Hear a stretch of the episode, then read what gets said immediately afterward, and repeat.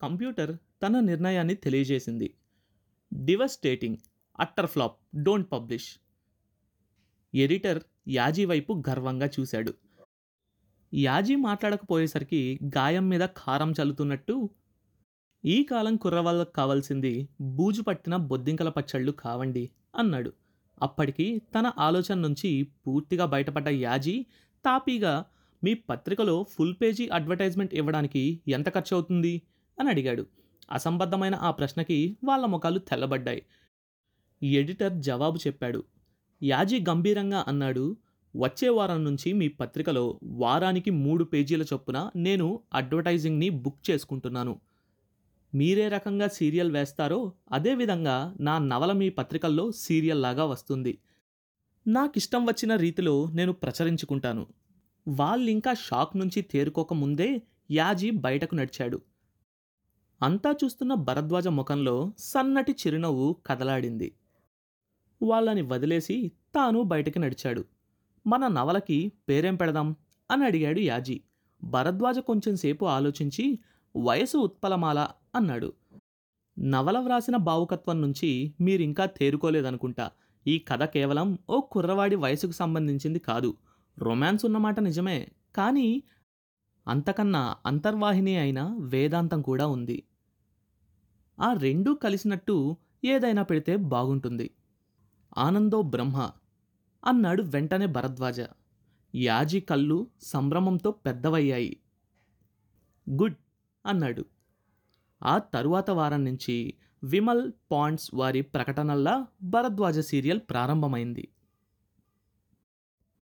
గోధూలి వేళ కానీ మాసం పుష్యమి కావటంతో పచ్చగుర్రాల వజీరుడు కాస్త పశ్చిమానికి వెళ్ళగానే పల్చటి నిహారిక పొగమంచుగా మారి పంటవలతి మీద పైటగా జారటానికి హడావిడిగా ఆయత్తమవుతోంది. గోదారి మాత్రం ఏమీ తెలియని నంగనాచిలా అసలు పాపికొండల దగ్గర అలిగిన ఆడపడుచు ఈవిడేనా?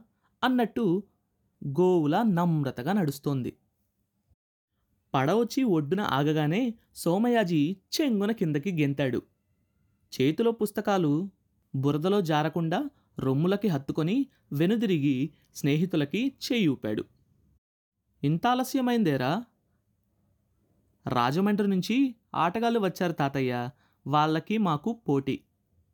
ఎవరు గెలిచారా సోమయాజీ తలెత్తి తాతయ్య వైపు చూసి నవ్వాడు. ఎత్తిన తలపై వంపులో ఇంకెవరు? అన్న సమాధానం ఉంది. బిగించిన చిరునవ్వులో దానికి నేనే కారణమన్న విషయం నీకు తెలీదా? అన్న దబాయింపు ఉంది. తాతయ్యతో పాటు గోదావరి అర్థం చేసుకున్నట్టుంది. నవ్వింది. చాలామందికి నోర్లుంటాయి. లోపల చెప్పటానికి ఏమీ ఉండదు. కొందరికి చెప్పటానికి చాలా ఉన్నా విప్పటానికి నోరుండదు. గోదారి అలాంటిదే. యాజులతో మాత్రం మాట్లాడుతుంది. ఊరంతా నిద్రపోయాక అతనొక్కడే వెళ్ళి గట్టున కూర్చుంటాడు. ఎన్నెన్ని కబుర్లని పల్చటి గరిక పరకల్ని మునిపంట కొరికి కొరికి అలసిన లేడిపిల్ల దాహంతో తన దగ్గరకు చెంగు చెంగు వచ్చిన వైనం నుంచి పదివేల నూర్ల పైసలు తక్కువైన కారణంగా అత్త ఆరడి భరించలేక తనలో ఐక్యమైన కొత్త కోడలి కాళ్ళపారాని ఎరుపు కన్నీటి కథ వరకు అది చెప్పేది. మోకాళ్ళ మీద తల ఆంచుకొని అతడు నిశ్శబ్దంగా వినేవాడు. చెక్కిలి తడిసిన తన కళ్ళని చూసి నొచ్చుకొని మాట మార్చేసేది. వర్షాకాలం రాగానే ఎర్ర పట్టుచీర కట్టుకొని భద్రాద్రి రామయ్యని కాళ్ళు కడిగి పరామర్శించి రావటానికి తను కొండెక్కడం ప్రారంభించగానే జనం ఎలా గంగ వెర్రెక్కి పారిపోయింది చెప్పి నవ్వించేది. ఏరా ఆలోచనలేనా? ఎక్కవా?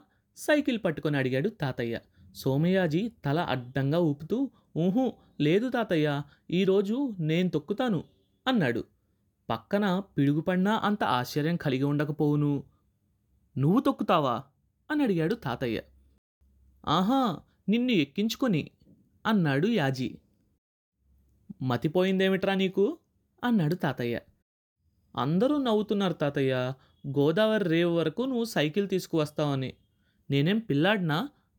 బంతితో పాటు ఆట స్థలంలో అటు నుంచి ఇటు ఇటు నుంచి అటు వరకు నాలుగు సార్లు పరిగెత్తినంత దూరం ఉండదు మన ఊరు. ఆ మాత్రం దూరం నేను నడిచిరాలేనా నీ మొఖం అన్ని క్రోసుల దూరం నడుస్తావట్రా? నడవంలే గాని నువ్వు మాత్రం ప్రతిరోజు ఇంత దూరం రావటం దేనికి? నేనే ఇక్కడ ఒక సైకిల్ తీసుకొని వచ్చేస్తానుగా. నువ్వా? ఇంకా నయం. ఒకవైపు గోదారి మరోవైపు విసురుగాలి మధ్యలో ఇరుకుదారి మాటలు చాలు గాని ఎక్కు అన్నాడు తాతయ్య. సమిష్టి కుటుంబంలా అక్కడి వరకు వచ్చిన జీవనది గోదావరి సముద్రాన్ని కలిసే తొందరలో స్వంత ఆస్తి జమ చేసుకునే తాపత్రయంలో విడిపోయిన అన్నదమ్ముల్లా పాయలు పాయలుగా విడిపోతుంది. మధ్య మధ్యలో చిన్న చిన్న దీవులు నాలుగైదు దీవులకో పాఠశాల ఆ పైన చదవాలంటే దూరం వెళ్ళాల్సిందే అద్దె సైకిళ్ళు ఉంటాయి. అయితే ఏ అంగళ్ళలో తీసుకుంటే అక్కడే తిరిగి ఇవ్వక్కర్లేదు. రేవులో తీసుకొని పల్లెలో ఇవ్వచ్చు. ఎక్కరా? అన్నాడు తాతయ్య. నేను పెద్దవాణ్ణయ్యానని ఇంకా ఎప్పుడు తెలుసుకుంటావు తాతయ్య? అనుకుంటూ సోమయాజులు ఎక్కి ముందు కూర్చున్నాడు. మనవడి మనసు గ్రహించినట్టు ఆయన నవ్వాడు. ఒరేయ్ అంతటా ఉరుకులు పరుగులతో ప్రవహించే గోదావరి ఇక్కడికొచ్చేసరికి అంత నెమ్మదిగా ఎందుకుందంటావు? అని ఆగి అక్కడ దాని మనసులో కల్మషం ప్రవేశించిందన్నమాట. దాన్నే సుడిగుండం అంటారు ఇదంతా ఎందుకు చెప్తున్నాడో తెలియక ముందు కూర్చున్న సోమయాజీ వెనక్కి తలెత్తి తాత ముఖంలోకి చూశాడు. వాళ్ళు నిన్ను చూసి నవ్వటం లేదురా అబ్బి ఏడుస్తున్నారు. నీకున్నట్టు తమకి ఓ తాతయ్య లేనందుకు మనసులో ఏడుస్తున్నారు. తాతయ్య ఏమిట్లే ఇప్పుడు కన్న తల్లిదండ్రులే కొడుకుల్ని ఎనిమిదేళ్ళు వచ్చేసరికి చదువుల పేరుతో దూరంగా తోలేస్తున్నారట. ప్రపంచం మారిపోయిందిరా చిన్న. ఇక్కడ ప్రశ్న నువ్వు సైకిల్ తొక్కగలవా లేదా అన్నది కాదురా. నువ్వు వచ్చే పడవ కోసం ఎదురు చూడటానికి రేవులో ఒకరున్నారని తృప్తి. రావటంలో నాకు నన్ను చూడటంలో నీకు. అందుకోసమేరా ఇంత దూరం రావటం అన్నాడు. ఎందుకో తెలియదు కానీ యాజీ కంట నీరు తిరిగింది. తాతయ్య రాకపోతే బోసిపోయిన రేవును ఊహించుకునో ప్రపంచమనే రేవులో తనని ఒంటరిగా వదిలేసి మరణం అనే పడవలో వెళ్ళిపోయిన తల్లిదండ్రులను ఊహించుకును. అవగలించుకునే ఆలోచనలని తప్పించుకోవటం కోసం ఈ రోజేమైందో తెలుసా తాతయ్య? అని అడిగాడు. ఏమైందిరా? పాఠం చెబుతూ మా అయ్యవారు నాచన సోమనాథుణ్ణి మించిన కవి తెలుగులో లేరన్నారు. చివరికి పోతన కూడా సత్యభామ నరకాసురుడితో పోరాటం చేసే ఘట్టంలో అరిజూచున్ హరిజూచు అన్న సోమనాథుని పద్యం చూసి ప్రేరితుడై పరుజూచున్ నరుజూచు అన్న పద్యం వ్రాశాడట.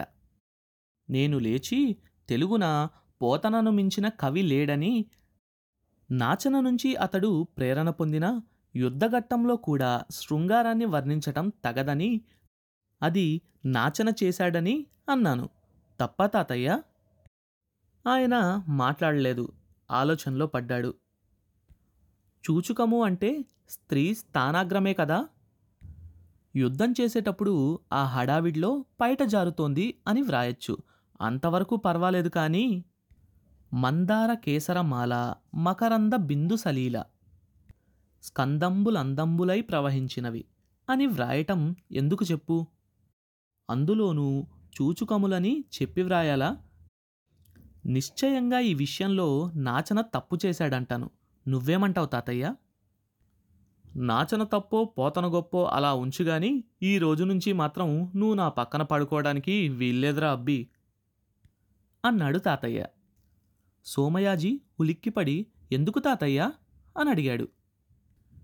నేను తొక్కుతుంటే సైకిల్ ఎక్కటానికి ఇంతకాలం ఎప్పుడూ మొహమాట పడంది ఇప్పుడు పడ్డావంటే రేవు దగ్గర అర్థం కాలేదు కానీ ఈ మాటలతో తెలుస్తోంది. నీకిక ఒంటరిగా పడుకునే వయసొచ్చిందిరా. నిజంగానే అంటున్నావా తాతయ్య? మాట వరసకైనా నా మాట పొల్లుపోవటం ఎప్పుడన్నా చూసావటరా?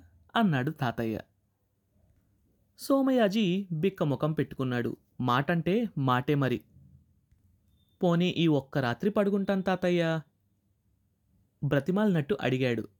ఆయనకి జాలేసింది. సర్లే రేపు సంక్రాంతి నుంచి వేరే. ఇదే ఆఖరి రాత్రి. సరేనా? సోమయాజి ముఖం విప్పారింది. కొంతలో కొంత సమయం సత్యభామ చూచుకం ఇంత పని చేస్తుందనుకోలేదు. ఇలా ప్రశాంతంగా సాగుతున్న యాజీ జీవితంలో ఎలాంటి సమస్యలొచ్చాయి? అతడు ఇలా తయారవ్వడానికి కారణమేంటి? తెలుసుకోవాలనుకుంటున్నారా? అయితే నెక్స్ట్ ఎపిసోడ్ కోసం వెయిట్ చేయండి. కొత్త చాప్టర్ ప్రతి మంగళవారం మరియు గురువారం. అండ్ ఈ షోని వినాలంటే గానాలో లేదా యాపిల్ పాడ్కాస్ట్ గూగుల్ పాడ్కాస్ట్ కానీ మరి ఏ ఇతర ప్లాట్ఫామ్లోనైనా సబ్స్క్రైబ్ చేసి నోటిఫికేషన్ టర్న్ ఆన్ చేసుకోండి. నెక్స్ట్ ఎపిసోడ్ రిలీజ్ అయినప్పుడు మీకు అప్డేట్ వస్తుంది.